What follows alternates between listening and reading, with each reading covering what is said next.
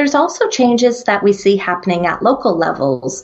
So we see that communities that would normally use ice roads and that would normally travel across the ice in the winter and during other seasons being unable to do so safely. So there are different um, different means that are being used.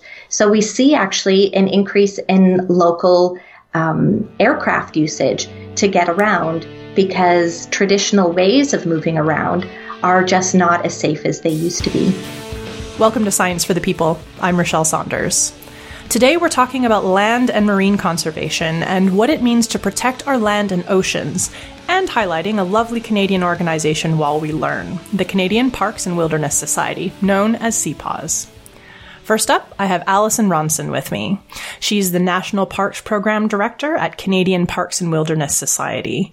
She holds a Bachelor of Science in Environmental Sciences, a JD, and an MA in International Affairs with a focus on environmental governance.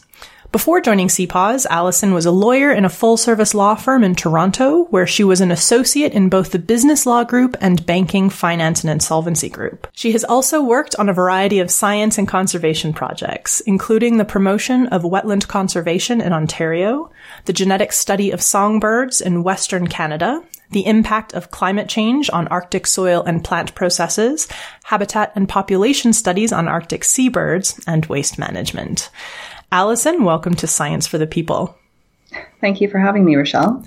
So, really quickly, what is the Canadian Parks and Wilderness Society, just so that everybody listening has some understanding of uh, what your team does?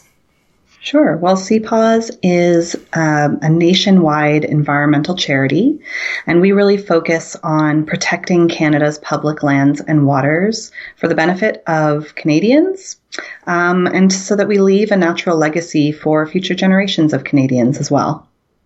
So, day to day, what does the work of your team look like? Um, are you do you spend most of your time kind of lobbying and coordinating? Do you have people on the ground in these places? I'm just interested to get an idea of kind of what the day to day for your team looks like.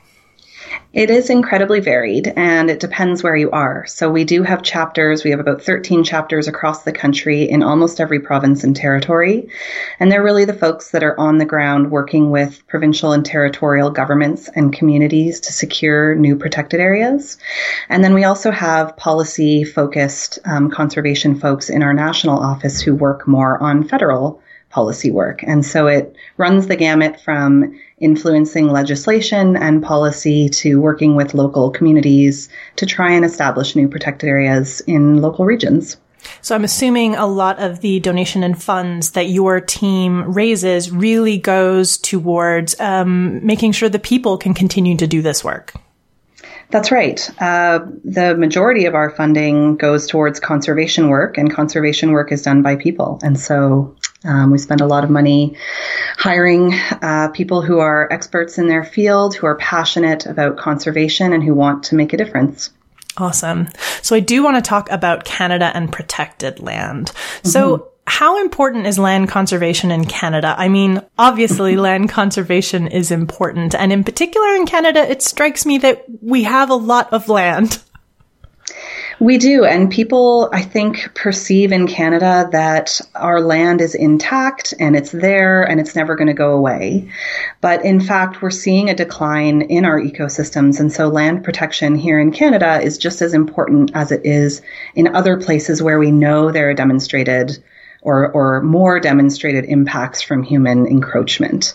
Um, there's there is currently a decline worldwide in ecosystem health and biodiversity, and Canada is not immune. So we are seeing that because of habitat fragmentation, our biodiversity here in Canada is on the decline. I think it's, um, I mean, I'm a, I'm a Canadian living abroad right now. I live in the UK, but as a Canadian, it, we have a lot of wilderness left, I think, especially having lived in Europe now and seeing comparatively how little is left. And I think it's really easy for Canadians to rest on our laurels a bit in terms of conservation because comparatively, we've got a lot of land within our borders, not that many people by comparison, and our people are highly focused in really specific areas. So if you don't think too carefully about it, it's really easy as a Canadian to kind of look at a map and look at where the population and be like, we're fine. look at all this land no one's living in. Yeah, absolutely. If you look into, if you look at a map of Canada, you probably look at northern Canada and think, wow, that is an expanse of wilderness. We're never going to run out of wilderness. Um, but actually, we're we are finding that that's not the case. Even in the farthest reaches, you know, of northern Canada, we're seeing impacts from industrial activity and habitat fragmentation. Um, but you're right. So the conservation sort of job that we have to do here in Canada is different than what you have to do in Europe um, and in other more developed or historically developed places. So in the UK, in Germany, and France, their job is actually a lot harder than ours. They have the task of protecting and restoring land that has already been developed and settled for generations. Whereas here in Canada, we really have the opportunity to protect some of the last remaining intact wild places in the world. It's kind of interesting, um, just as a little bit of a sidebar, in talking to some people here in the UK in particular, there's this um, weird situation that definitely would never occur to me as a Canadian until I moved here, where they're faced with there's parts of the of the country that have been cultivated for so long by people that there's actually now habitat that requires that kind of cultivation. So it becomes a really difficult choice of do we continue to keep these species and this kind of what we think of as a cultivated ecosystem? Things like hedgerows, as an example, are a really, really good example, or coppiced woods that have been like that for so long that the ecosystem has really adapted and, and uh, created a niche there. So to try and mm-hmm. return it, quote unquote, to the wild would actually completely change an ecosystem that in places has been there now for you know, 2000 years. So, yeah. uh, in a place that has had people in it in such concentrated ways for so long, I can definitely see that there are very different kinds of conservation questions than that would come up in a place like Canada. Mm-hmm. I do want to be careful though, because we have also had people in Canada for, you know, tens of thousands of years, and their impact on the landscape has also left its mark. Mm. And so we see in Western Canada, for example, you know, the use of fire to um, moderate the ecosystem for Indigenous peoples. We see the use of bison um, herding to sort of regulate grassland growth. And that's all influenced by Indigenous peoples in Canada for the last you know, however long. And, and so that's an important consideration even here in Canada. It's a really good point. Something that we don't really think about when we think about protecting land in particular. We don't think about protecting the people part. We sort of pull out all the people and then just let it return to the wild. But even in a place like Canada, you're right. People have been interacting with the land as part of the ecosystem for a really long time. They have, and and we have noticed in Canada. I mean, we have a history in Canada, especially in our national parks, of not recognizing the integral relationship between people and their natural environment. Um, for for a century, when national parks were created here, the people who lived in those areas were sometimes forcefully driven out. And what has resulted is actually, you know, environmental and ecological regimes that are no longer sustainable because the human touch was removed. So, for example, fire uh, once Indigenous people were driven off the landscape in Banff and Jasper, was highly suppressed. And that has led to a situation where you now have um, ecosystems that are susceptible, more, way more susceptible to fire than they would have been had there been this sort of cyclical, circular use of fire um, to manage the landscape. And I believe that potentially also has some of why the pine beetle has been able to make such headway into parts of the Rocky Mountains. Yes, that's part of it. Mm-hmm. There, the the mountain pine beetle is an interesting one. it was thought for many, many years that it would never cross the Rocky Mountains. They thought the mountains were high enough to be a barrier from BC into Alberta, but actually they came across on um, wind gusts. And so now the combination of fire suppression and forestry leading to forests that are all similar ages in Alberta have left Alberta, um, yeah, susceptible to pine beetle infestation. So, in a place like Canada, what do we mean by land conservation? Or when we say things like protect the land, what state are we looking to put the land into or try and keep it in? So, when with the work that CPAWS does, we like to adhere to the protection standards and criteria that are set by the International Union for the Conservation of Nature, or the IUCN. Mm-hmm. They have a standard um, definition of a protected area, which is a defined area that is set aside specifically for and managed for the conservation of nature. And within that definition, there are criteria um, different categories that a that a park or a protected area can fall into. And really it it depends what where the park is and what it's going to be used for. So those categories can range from an ecological reserve where there's no human um, impact to you know a national park where you have some um, tourism and some ecotourism and some visitation to an area that may have some harvesting of natural resources, but for cultural purposes. The, the sort of standard theme that runs through all these categories is that industrial activity is prohibited from inside the protected area. Um, co- industrial and commercial activities are prohibited. So you have a piece of nature that is managed primarily for the conservation of biodiversity. Um, and then, you know, certain places might have more visitation versus others. Got it. So I'm assuming, um, as a Western uh, Canadian, I think of places like Banff National Park and Jasper National Park. Do those count as, as protected lands? They do. They they fall into a certain category that the IUCN has set out as national parks here in Canada, and we work really hard to help uh, Parks Canada make sure that they are managed properly for nature and don't experience too much over visitation. Although, especially in Banff and Jasper, those are major concerns of our organization. I can imagine they're definitely hot tourist spots, not just for uh, people local to Western Canada, but internationally. Absolutely. There's um, a few million visitors to Banff and Jasper every summer. It, they are the two flagship national parks in Canada that everyone wants to go to, and for good reason. They are beautiful. There's iconic wilderness. There's amazing wildlife that if you're lucky, you'll you'll get to see in a safe way. Um, and yeah, I mean, I, I think they really represent Canada to the world.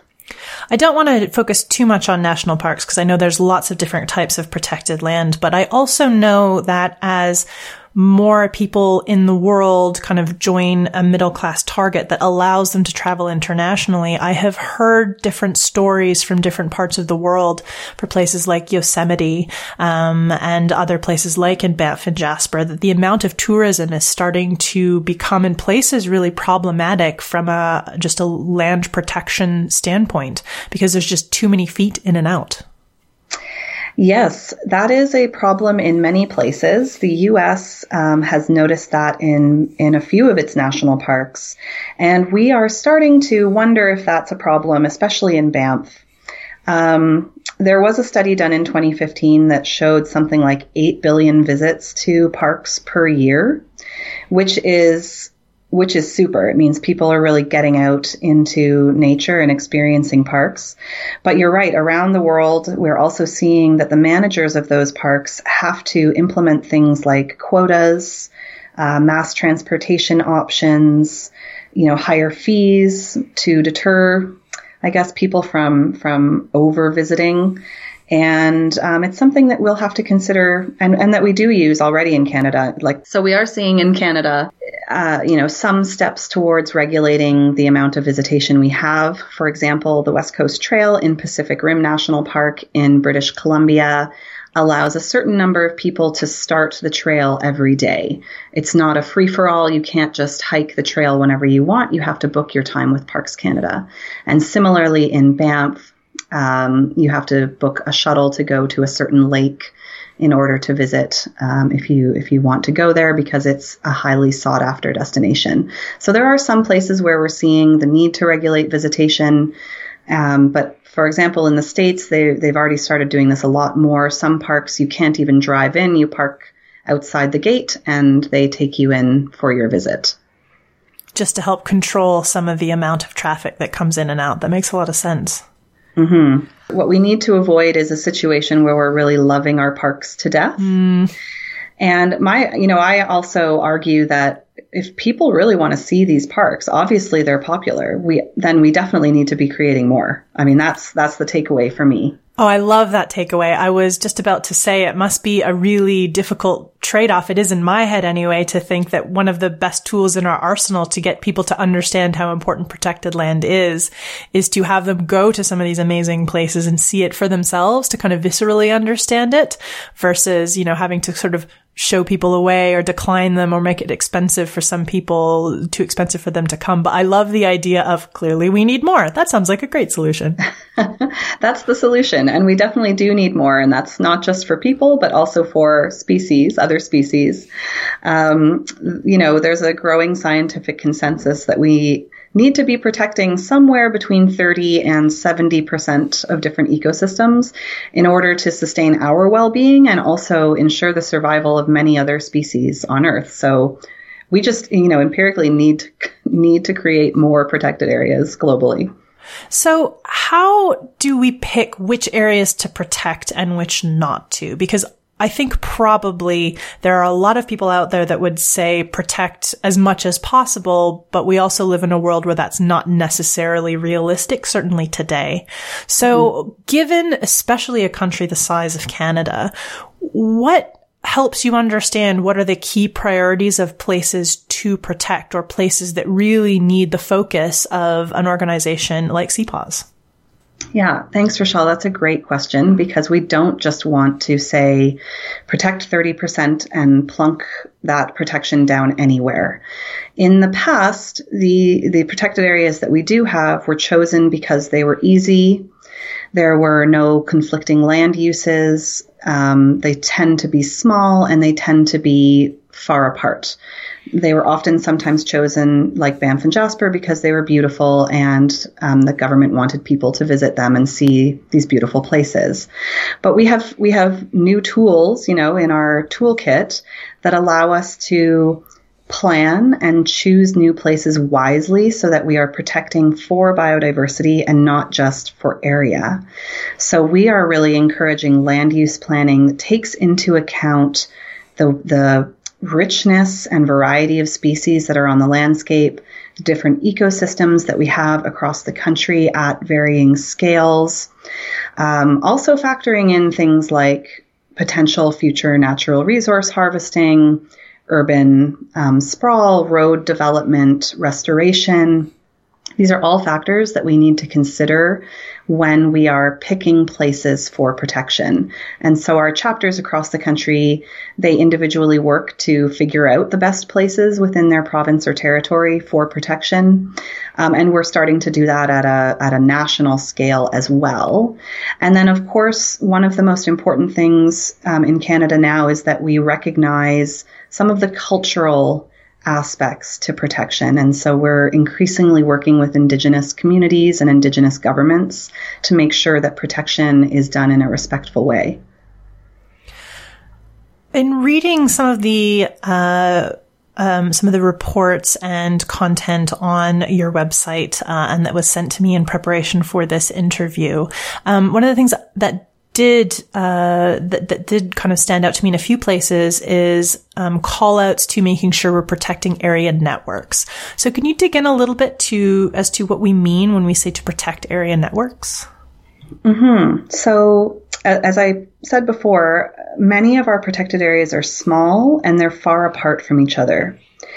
Um, so they don't necessarily reinforce one another when it comes to safeguarding biodiversity. So a protected area network is really the concept that you're building protected areas and landscape in between protected areas that support nature conservation. And so you might have two protected areas that are separated by, you know, what is typically called a working landscape. And to create a network between them, you would maybe want to put buffer zones around them that have special management, or you would want to create a corridor between those protected areas that allows for wildlife migration, even if it's not a legally designated protected area.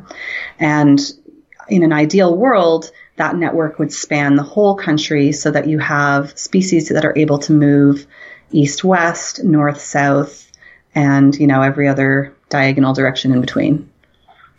Yeah, migration struck me as one that would be really difficult to take into account, especially when I was looking at the existing map of the protected areas in Canada. We've got a lot of migratory um, animals uh, in the country, and it doesn't really help for them to have one small spot because a lot of them have quite large ranges. That's right. Species like wolves and caribou migrate um, a long way, or if they're not migrating, they're just moving around on the landscape for, you know, hundreds and hundreds of kilometers. So there are initiatives in the US and Canada to create these corridors of protected areas and special management areas that allow species like wolves to migrate. And a great example of that is Yellowstone to Yukon um, working from Yellowstone Park in the U.S. up through the Rocky Mountains into southern Yukon. And then another one is um, Algonquin to Adirondacks, which is trying to connect sort of eastern forests um, between Ontario and uh, New York. I remember as well, uh, as I was reading through the materials, one of the other bits that stood out to me about protecting area networks was also being able to protect um, these networks in part to allow the ecosystem to respond to climate change. Yes, that's certainly true. So if we had the ideal protected area network on our landscape right now, in theory, you know, changes in the ecosystem because of climate change might not have um, a detrimental impact because if you're protecting enough of the entire landscape and the ecosystems change, you would see, you know, a change across the whole country and the animals would be allowed or would be able to adapt and migrate um, across the landscape. But right now, since our, our areas are so fragmented, we're not sure if that's if that's going to happen. Of course, it's totally unpredictable how ecosystems are going to change. There has been modeling that shows which areas may be climate refugia for different species, um, but it's it's a total crapshoot right now. So, in theory, a, a, great network of protected areas would protect us against climate change, but um, I just think the science is not um, 100% certain yet how ecosystems are going to change. So, in the absence of that certainty, we need to sort of apply a precautionary principle and protect our landscape just in case. Yeah, I mean, the world, we humans like to think of the world as kind of static, and we often forget that it's not, especially things like ecosystems and climate, which do have a natural shift even outside the kind of human effect that we're having on the planet right now in climate change. There is a push and pull and a shift and a morphing of what climate and ecosystems do. So in our very human way, we kind of look at an area on a map and say, that area, that area, we protect because it's got these important species in it. And maybe that's true for 50 years, 100 years, 200 years, maybe even 500 years, but it could be that that area will not necessarily be the best high value for protection at a certain point because perhaps the things or creatures or ecosystem that we were trying to protect and that carefully boarded marked out area will have shifted somewhere else. Well, that's, yeah, that's very true.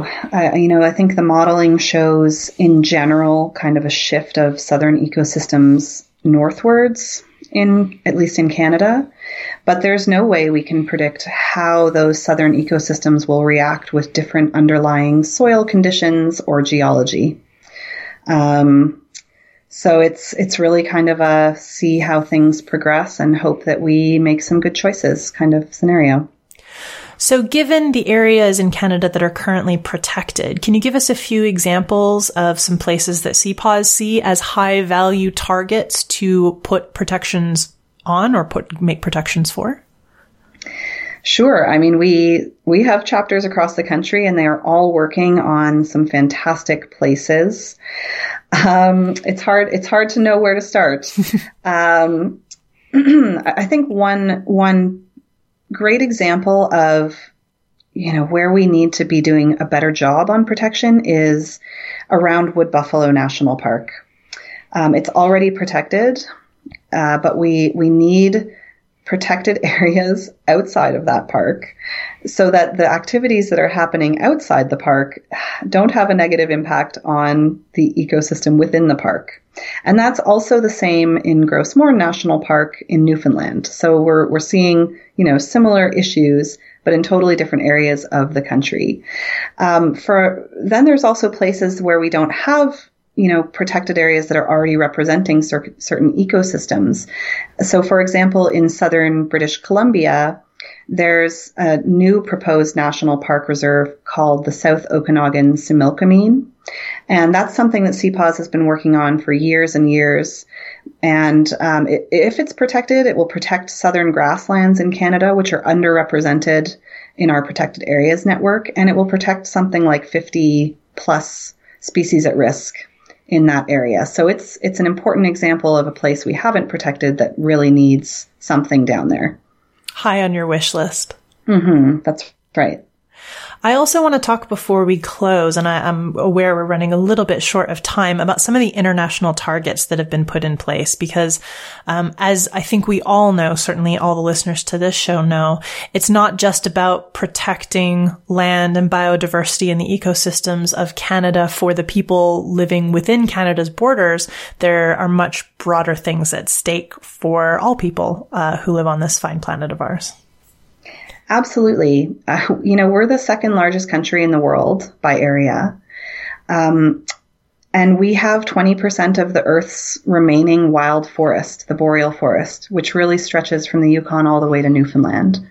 Um, and we're seeing that forest impacted heavily by forestry and mining and oil and gas activity. Um, and that's going to impact people globally um, if it's one of the last, you know, remaining forests. We also are stewards of 24% of the Earth's wetlands. Wetlands are incredibly important for storing um, terrestrial carbon. So if we continue to allow our wetlands to be degraded, we're allowing more carbon to be released into the atmosphere. So we actually have a global responsibility to increase our you know the protection of our landscape here in Canada. And and so far we we haven't done a great job compared to other countries that are both similar in size to us and similar in economy. So, what are the international targets and where do they come from? So, the targets are set under the UN's Convention on Biological Diversity. And the ones that we're working under right now first arose in, in 2010 in Aichi, Japan. They're called the Aichi targets, and there's 20 of them. Uh, but the one that we're we push on a lot here in Canada is Target 11, which calls for 17% of um, land and inland water to be protected by the end of 2020, and 10% of ocean territory. Uh, so that you know we're it's 2020 right now. We have about a year to try to achieve that target, but we're also really invested in making sure that the next targets under the Convention on Biological Diversity are ambitious and reflective of you know the scientific consensus which is calling for more nature protection. And so what we're really hoping for is that the next targets um, set under the convention aim for at least 30% protection by 2030 on the way to half so how is Canada doing on the current set of targets? Are we doing reasonably well? Are we way behind? Are we way ahead? we have taken some steps in the last couple of years to improve, but we are still behind. So the global average right now is about 15% of um, you know a country's area protected, and Canada sits at about 12.6. And we're also below every other country in the G7, so countries that have, you know, similar economies to us. And we lag behind most of the other large area area based countries in the world. So Brazil, China, Australia, we we are behind all of them. Is there a particular reason Canada's behind um, that we can call out, or is it one of those kind of complex, lots of different factors involved? Well, I wonder actually if this, you know, goes back to the beginning of our conversation where we both recognize that if you live in Canada, you think there's an abundance of never ending wilderness. And so you don't see that imperative to protect it. I think part of it is that.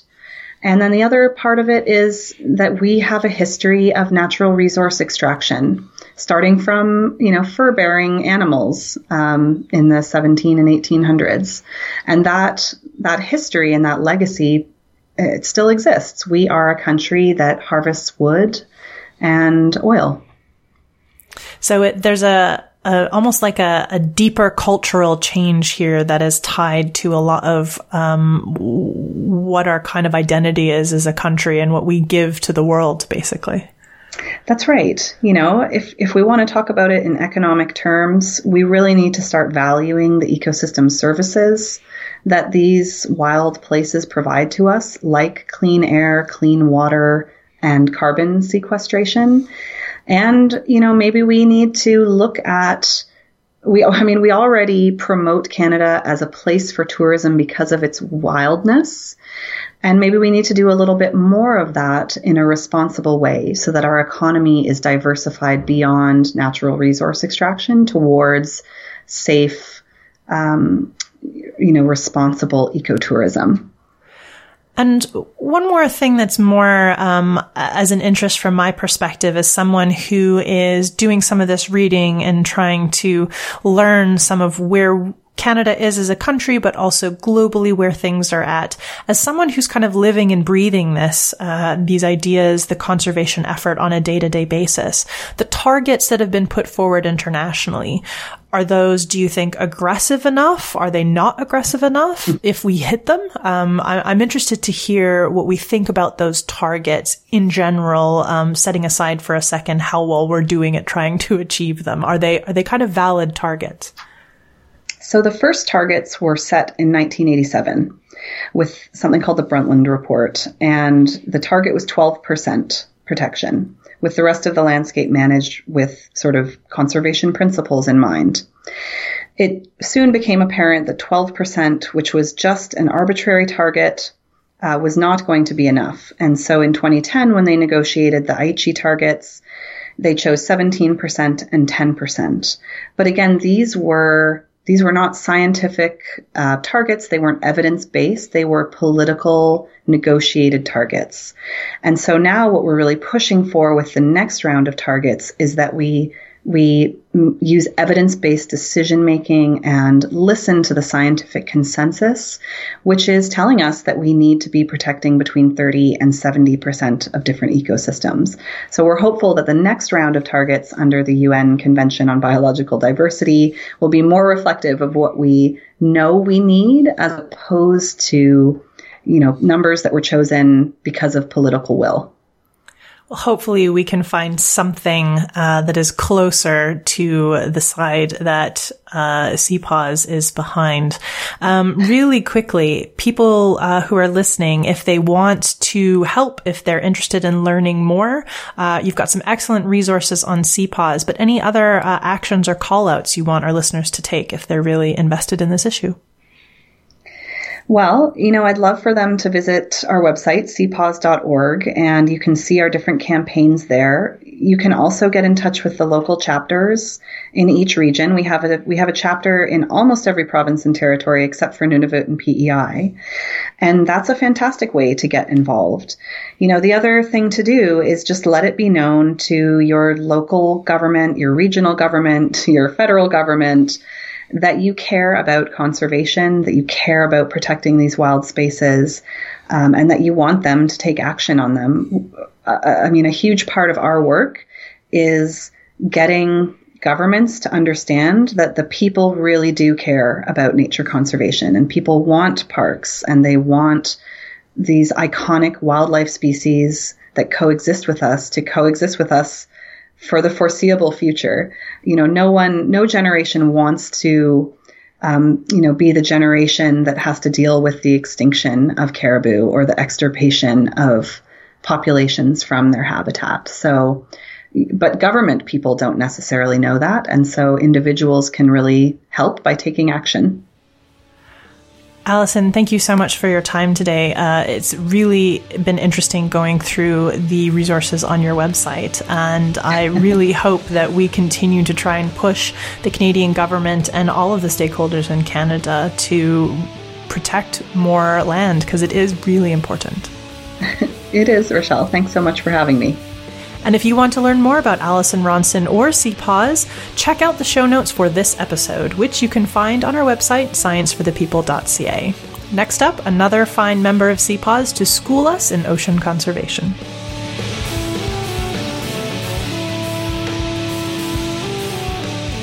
With me now is Candace Newman. She's the National Oceans Program Director at the Canadian Parks and Wilderness Society. She has a PhD in mapping marine protected area boundaries using satellite imagery and has worked as an international consultant in Africa and Indonesia. She was previously a senior policy advisor at Natural Resources Canada, where she worked for eight years in the energy sector on marine protected areas, other effective area-based conservation measures, minimum standards, and marine protected areas beyond Canada's jurisdiction. Candace, welcome to Science for the People. It's lovely to have you here.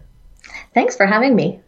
So, can you give us a little quick summary on what your role is at CPAWS? Well, as you mentioned, I'm the director for the Oceans Program. So, that means primarily I'm responsible for looking at what kind of direction is being taken within the um, international and national realms as it pertains to ocean conservation and trying to identify within those two realms where our organization, CPAWS, can have a really effective impact with regards to establishing marine protected areas and other effective area based conservation measures.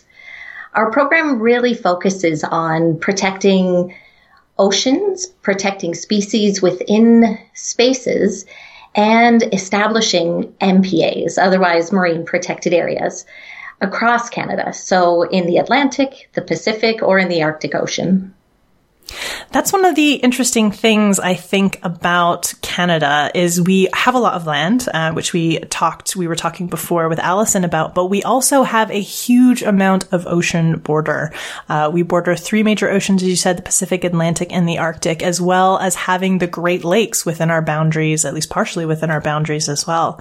And it occurs to me that one of the challenges we, I, I expect you have with um, ocean protections is that the boundaries of control are a bit fuzzier for oceans than it is for land. The land is very clearly defined, and in places there's actually sort of cut lines that define Canada's land versus the United States land. I feel like it's probably a bit fuzzier for ocean boundaries. It really is. In my experience over the years, protection of the oceans is really challenging because you can't see those lines. You can't see the lines that differentiate jurisdiction, that separate territorial waters from the exclusive economic zone. You can't see the extent of our national jurisdiction out in the water. When you stand at on the coast, when you stand on a shoreline and you look out, all you really see is the big wide ocean blue and you cannot see what areas in what areas certain activities are allowed or not allowed and where conservation is occurring and where it's not. And that is a real challenge for ocean conservation. And it, it's fascinating in many ways, but it makes it a challenge not just for an, a charity organization, but also for the government when they're trying to put in place prohibitions on specific activities within very specific spaces. I, as I was thinking through some of this while I was reading some of the materials from CPAWS, I was really struck with the ocean stuff, how complex and difficult it must be. Not just because the borders are quite literally fluid, um, but also because the the creatures and the biodiversity in that are are going in and out of those spaces and in and out of those boundaries mm-hmm. in, in such a fluid way. I mean, the, the, biodiversity and the creatures on land do as well. Um, a wolf doesn't necessarily uh, understand the difference between Canada and the US. Um, but in the water where we can't create cut lines, where we have no signs, where it's easy to just drift over across into someone else's quote unquote boundary uh, in the ocean, it must create all kinds of really complex complex problems. It really does. And it creates those problems both horizontally and, and vertically. Mm. So within Canada, we have, of course, um, our shoreline, and then we have our intertidal zone. And then you can head out 12 nautical miles within your terrestrial zone, and then out to 200 nautical miles, which is your exclusive economic zone. So on the surface, you can have activities, of course, moving horizontally. You will have fish and you will have uh, sharks and jellyfish and turtles um, and dolphins moving horizontally. But you have to remember that they're also moving vertically. And our jurisdiction within Canada is not just horizontal, it's also vertical. So within the ocean, for example, if you were to take a slice of it, there is jurisdiction over the seabed. Then there's jurisdiction within the water itself, and then jurisdiction at the sea surface, and then in the airspace above that surface.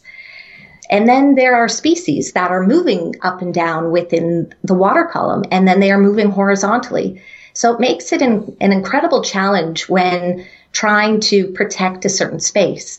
So I think that's when we need to be really creative about what it is we're protecting. And we have to ensure that whatever it is we are trying to protect is protected both horizontally and vertically within the jurisdiction and under the pieces of legislation that we have available to us.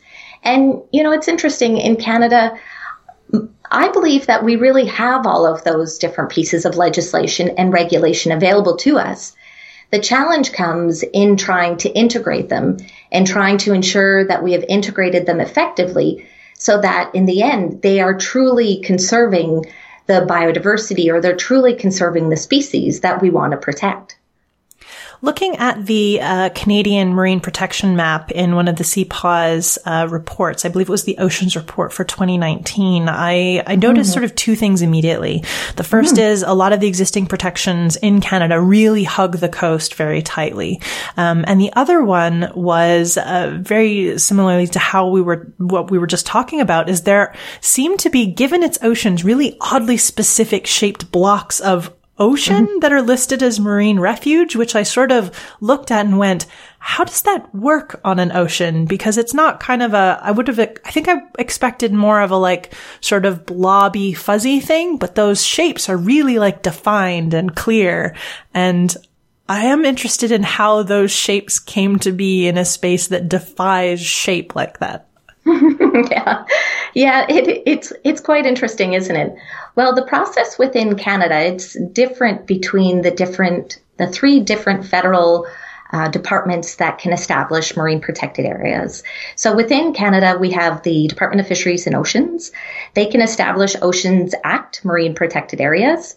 They also establish those marine refuges, which you have probably seen to be defined also as other effective area based conservation measures.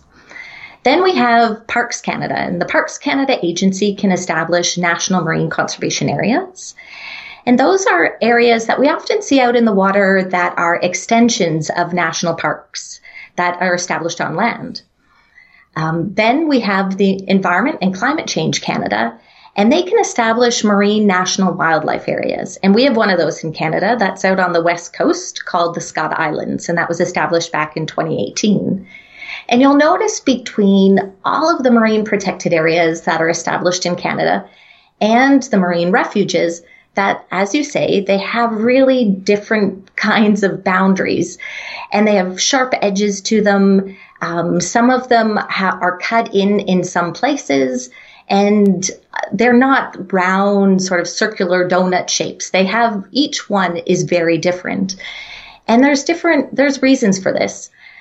So when the process begins in identifying an Oceans Act marine protected area, the Department of Fisheries and Oceans begins with um, a science science based process that identifies what are called EBSAs. And EBSAs are ecologically and biologically significant areas. Mm-hmm. And this work was done many years ago. And these are blobs. so these are these are the blobs that you're talking about. These are the blobs of my imagination. they are. They are. These are areas that have been identified um, as being ecologically important or critical um, within the oceans. And this is across Canada, across Canada's oceans. And then from there, the process begins in identifying other characteristics, bio, biodiversity characteristics that are key within those areas. And then in the after that process, you then have a map of um, ecologically important areas. Once that is identified, then the Department of Fisheries and Oceans will go through the process of conducting consultations and discussions with stakeholder groups. So the, this includes fishermen, uh, this will include local communities, nonprofits, um, in industries such as that that may be using the area. For example, tourism, um, if it's further offshore, then offshore oil and gas industry.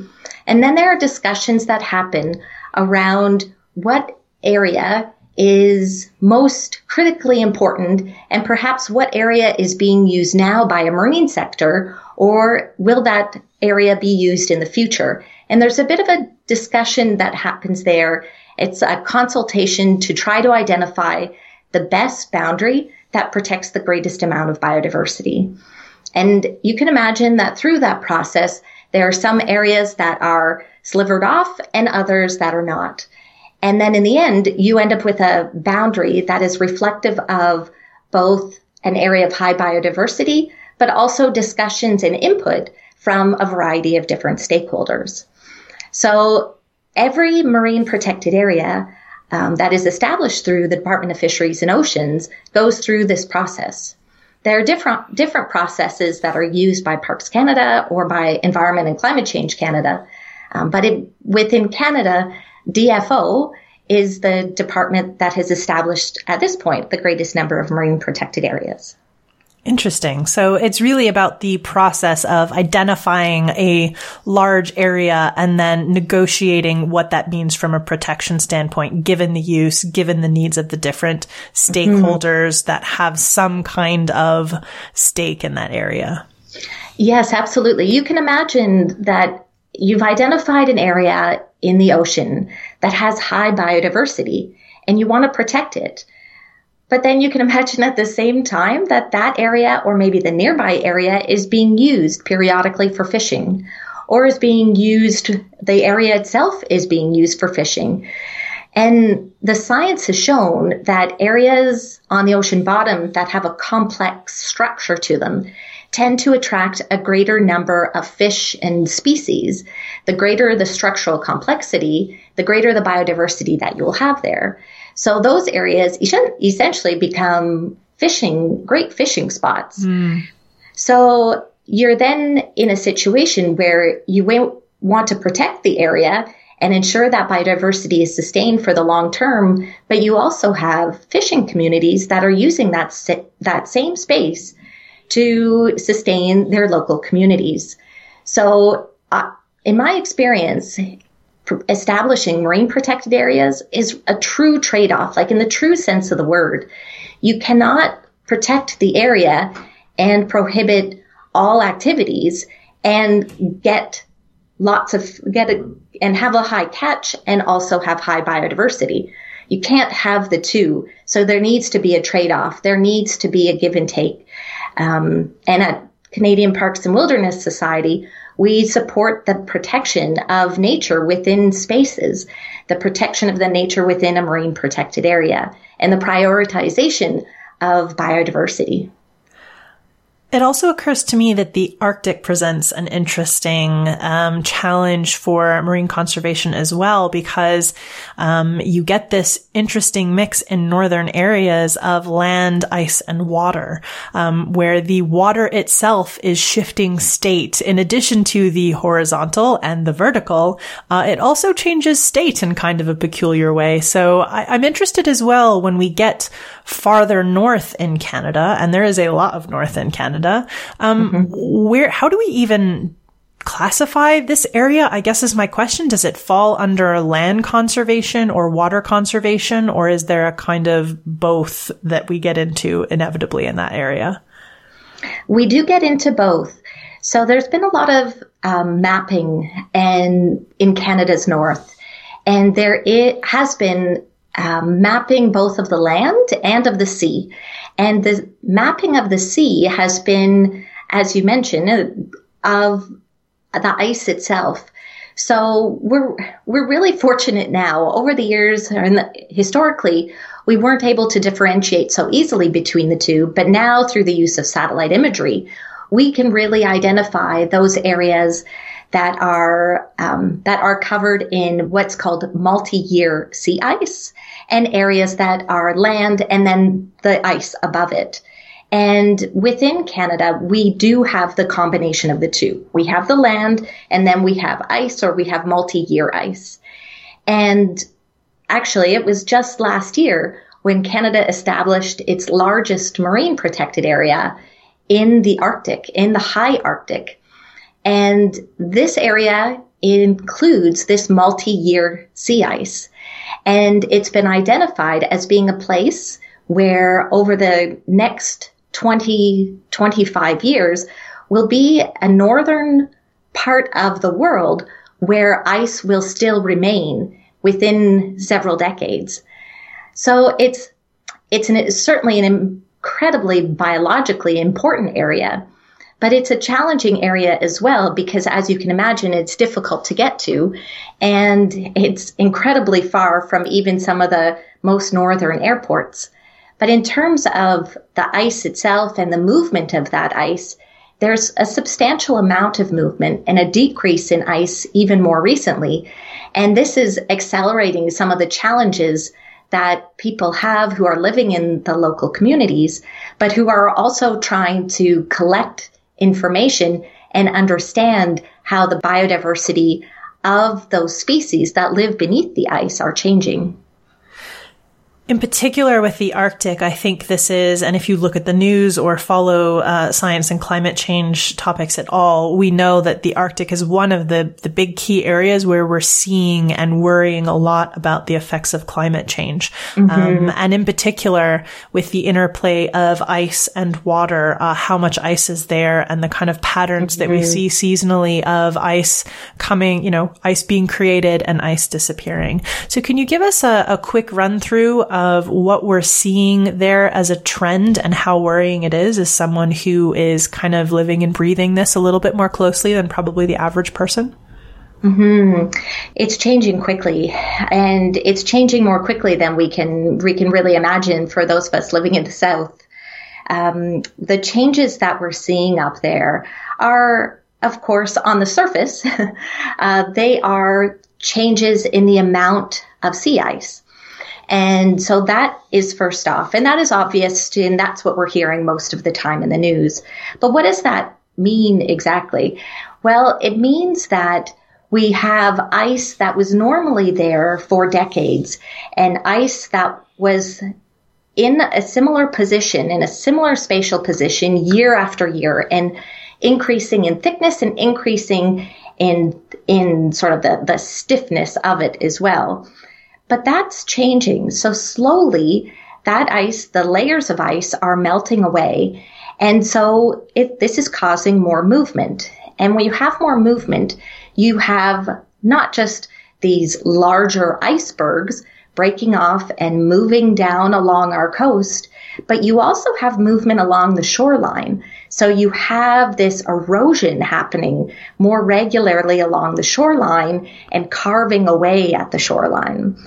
You also have routes that were in the past um, completely closed to shipping. And now increasingly, they are opening and they are opening not just for one period in the year, but throughout the whole year. So this is increasing access for shipping up through Canada's uh, northwestern passage.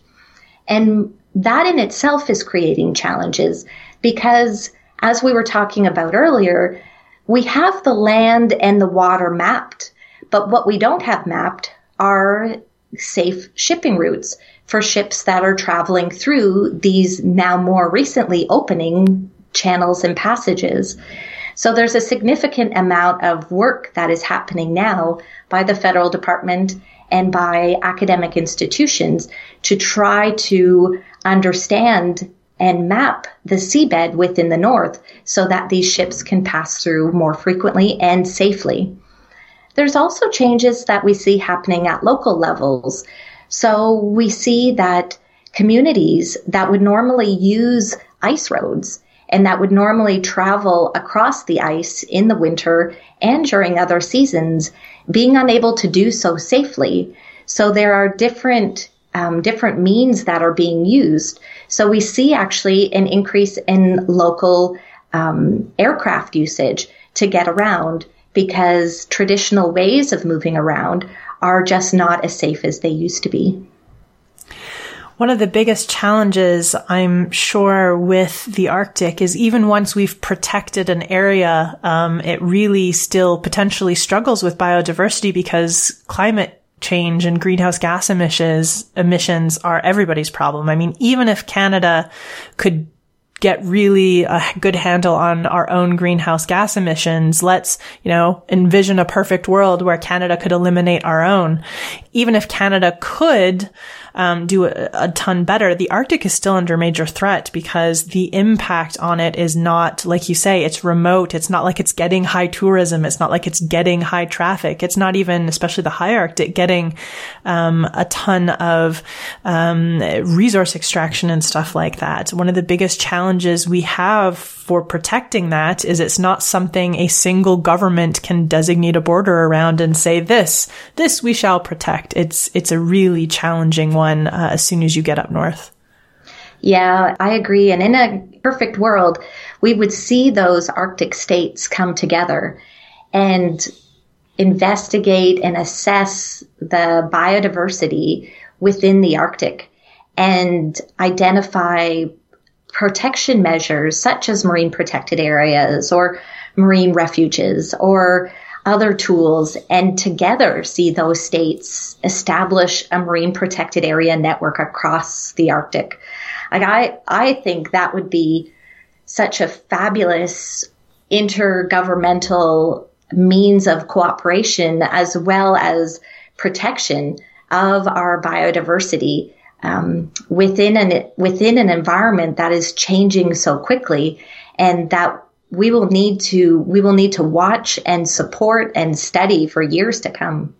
Yeah, I think one of the other big challenges, as you as you just called out, is because of its remote nature, because it's so isolated in such a hostile environment. Even doing basic monitoring is really tough.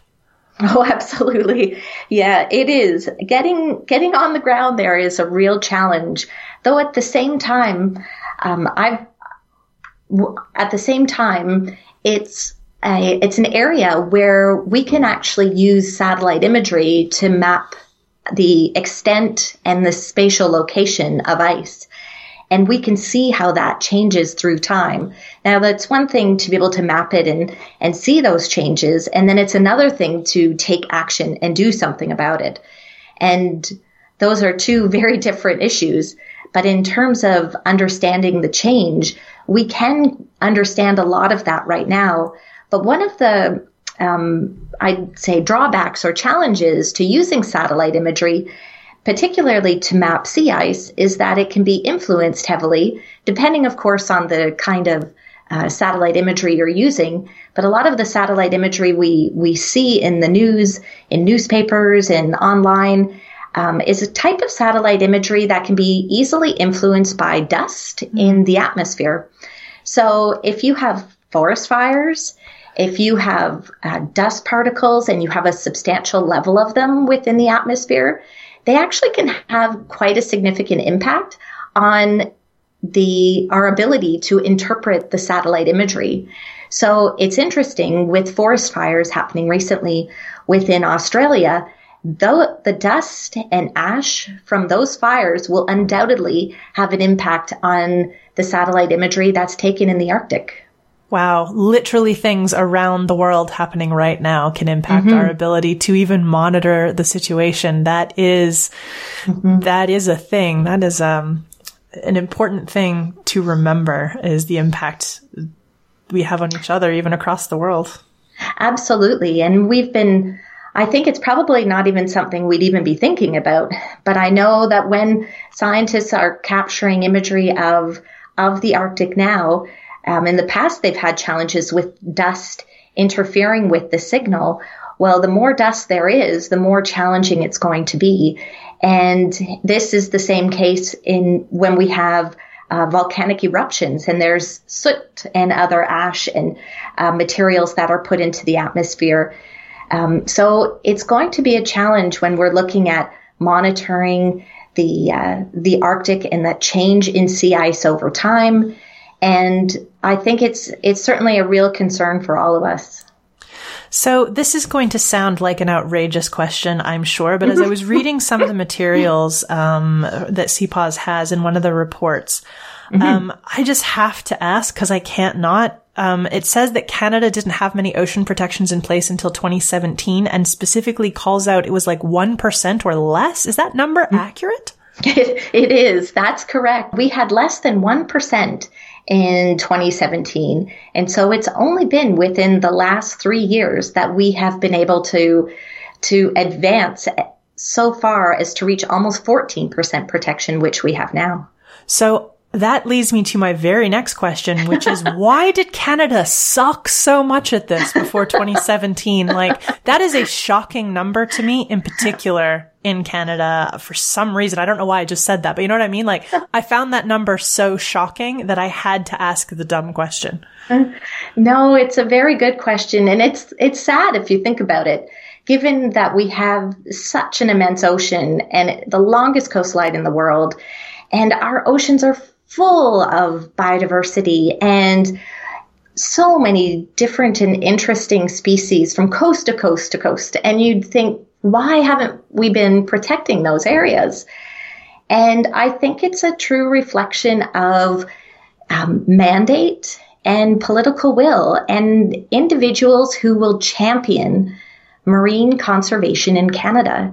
And those that political will came about in 2017 and those champions they came to the surface and they took Canada from less than 1% to 14% today and Canadians have really a lot to be proud of um, and I think at the same time it really shows the importance of people speaking up for marine conservation.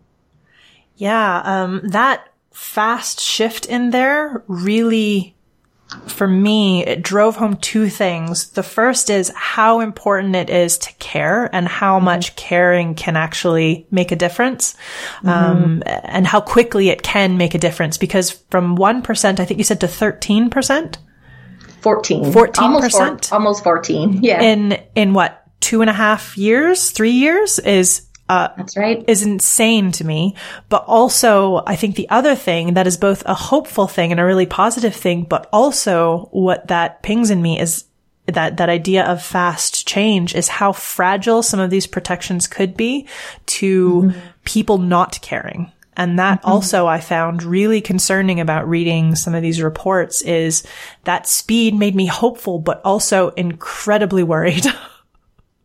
Yeah, it it is a sign of of I'd say perhaps the good and uh, the not so good. Uh, the good that when there is will, there is a way. Um, it demonstrates that in Canada we have the tools, the legislative tools, the regulatory tools available to us right now to put in place these marine protection measures immediately. It also shows that these processes can take time when there are roadblocks and when people are not interested or when people have other interests or when other um, marine sectors are pushing back.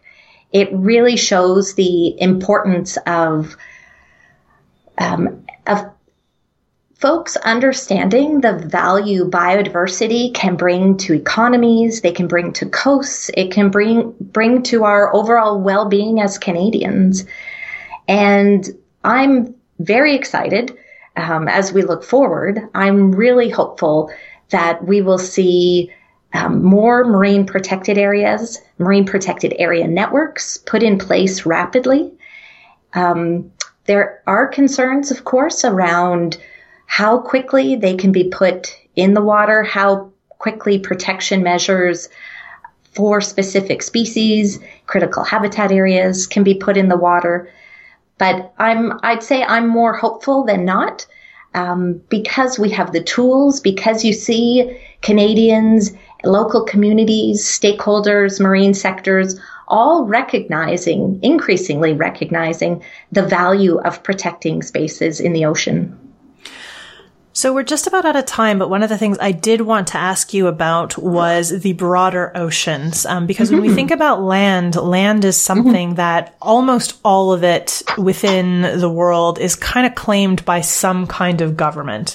They mm-hmm. may have greater or lesser interest in protecting that land, but by and large, there's someone whose quote unquote job it is to decide that or who to manage the land in some way, whether they do a good job of it or a bad job of it set that aside mm. for just a second. The oceans, that's not the case. There are mm. huge portions of the ocean that are effectively common spaces worldwide. They aren't under anybody's specific jurisdiction. And mm. one of the things that I'm interested in is, are there any international protections in place for some of those areas because a lot of the biodiversity we see in particular in the oceans has such massive ranges that it's really difficult to kind of solve some of this problem or feel like we're making a dent in it when mm-hmm. if you look at the ranges of some you know, take uh, one of the charismatic megafauna like the whale, right? The the mm-hmm. ranges that whales travel through are so massive that the vast majority of of their ecosystem that they experience in their day-to-day lives is in international waters. So, mm-hmm. can you talk a little bit about how the international community or what kind of efforts are made to try and protect international water areas that are really important, um, or even if there are any? Mm-hmm, absolutely. So when you look at the globe and you look at the ocean space, approximately 40% of that ocean space is within a state's national jurisdiction. The remaining portion, 60%, is in an area of what we call the high seas. And within the high seas, only around 1% of that is actually protected through a measure such as a marine protected area. The jurisdiction out in the high seas is under what's called UNCLOS. It's the United Nations Convention for the Law of the Sea. And under that, there is a special body that was established several years ago with the mandate to establish an international treaty that would speak to a number of things, including the protection of spaces. So the conversations have evolved over the last several years involving states from across the world to come to an agreement around what kinds of marine protected areas could be established in the high seas, who would ensure that activities that were not allowed in those spaces were um, required to pay some sort of fee if they were occurring in that space. And that is all to be decided, we hope, sometime this year. And this goes back to your question about, well, what about species that cross these boundaries, that cross boundaries between the national estates, national waters and the high seas? Because as it is right now, most states are protecting the biodiversity that are from, that are located within their coast out to 200 nautical miles. But we know in the ocean that these species are all over the place. So how do we ensure that they're protected from the very start of their route to the very end. And we hope that this can be done through the establishment of this treaty under UNCLOS. Now, when you think about that, it's actually quite a big ask. it's a lot to coordinate. There's a lot of work required there. But I guess on the plus side, the science is there. We have a lot of information already to be able to put protection measures in place. What is going to be required are individuals and states to champion this effort and to ensure that these protection measures get into the right places as quickly as possible. A, I'm so happy to hear that there is something underway now to try and address this problem because it is a problem.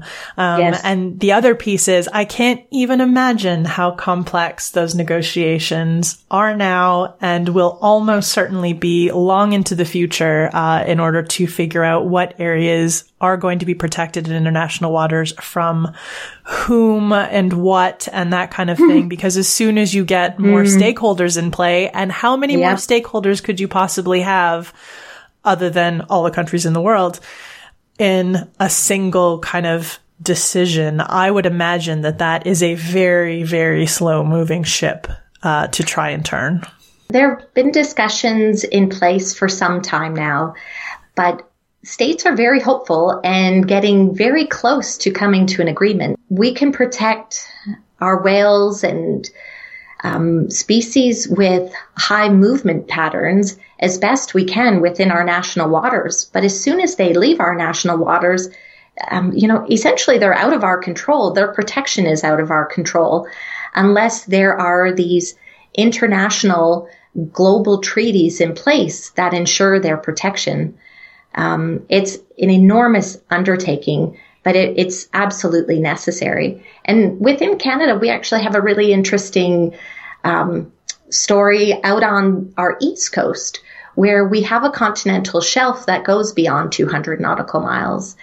And so we're in a situation where we have submitted our extension to the UN Secretariat and we are claiming an area out to the extent of our continental shelf, which is beyond 200 nautical miles.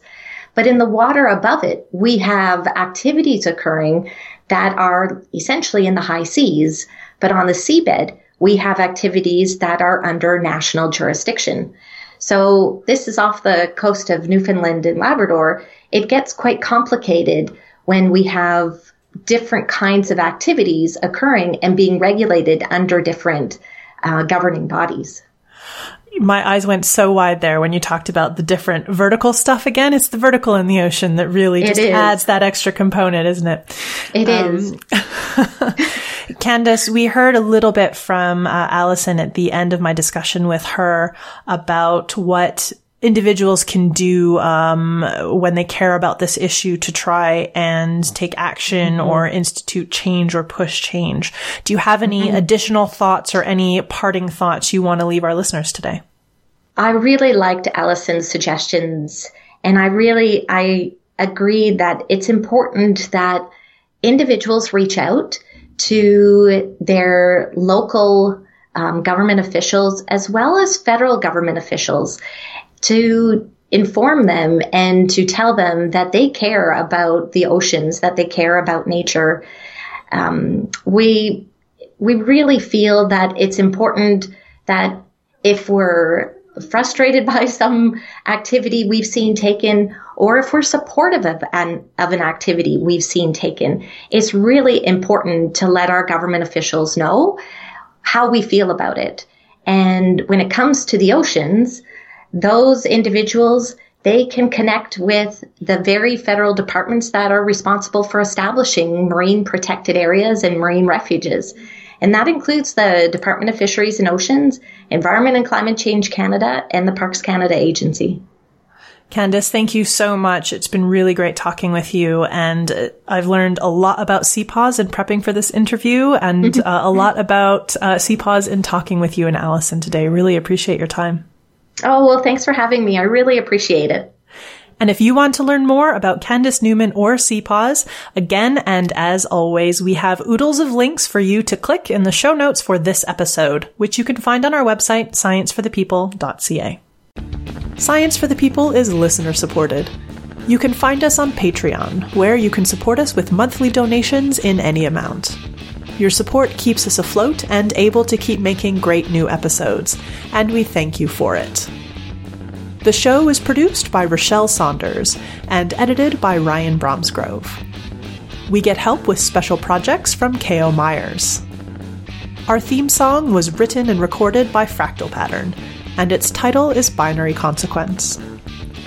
The show is hosted by Bethany Brookshire, Anika Hazra, Marion Kilgour, and me, Rachelle Saunders.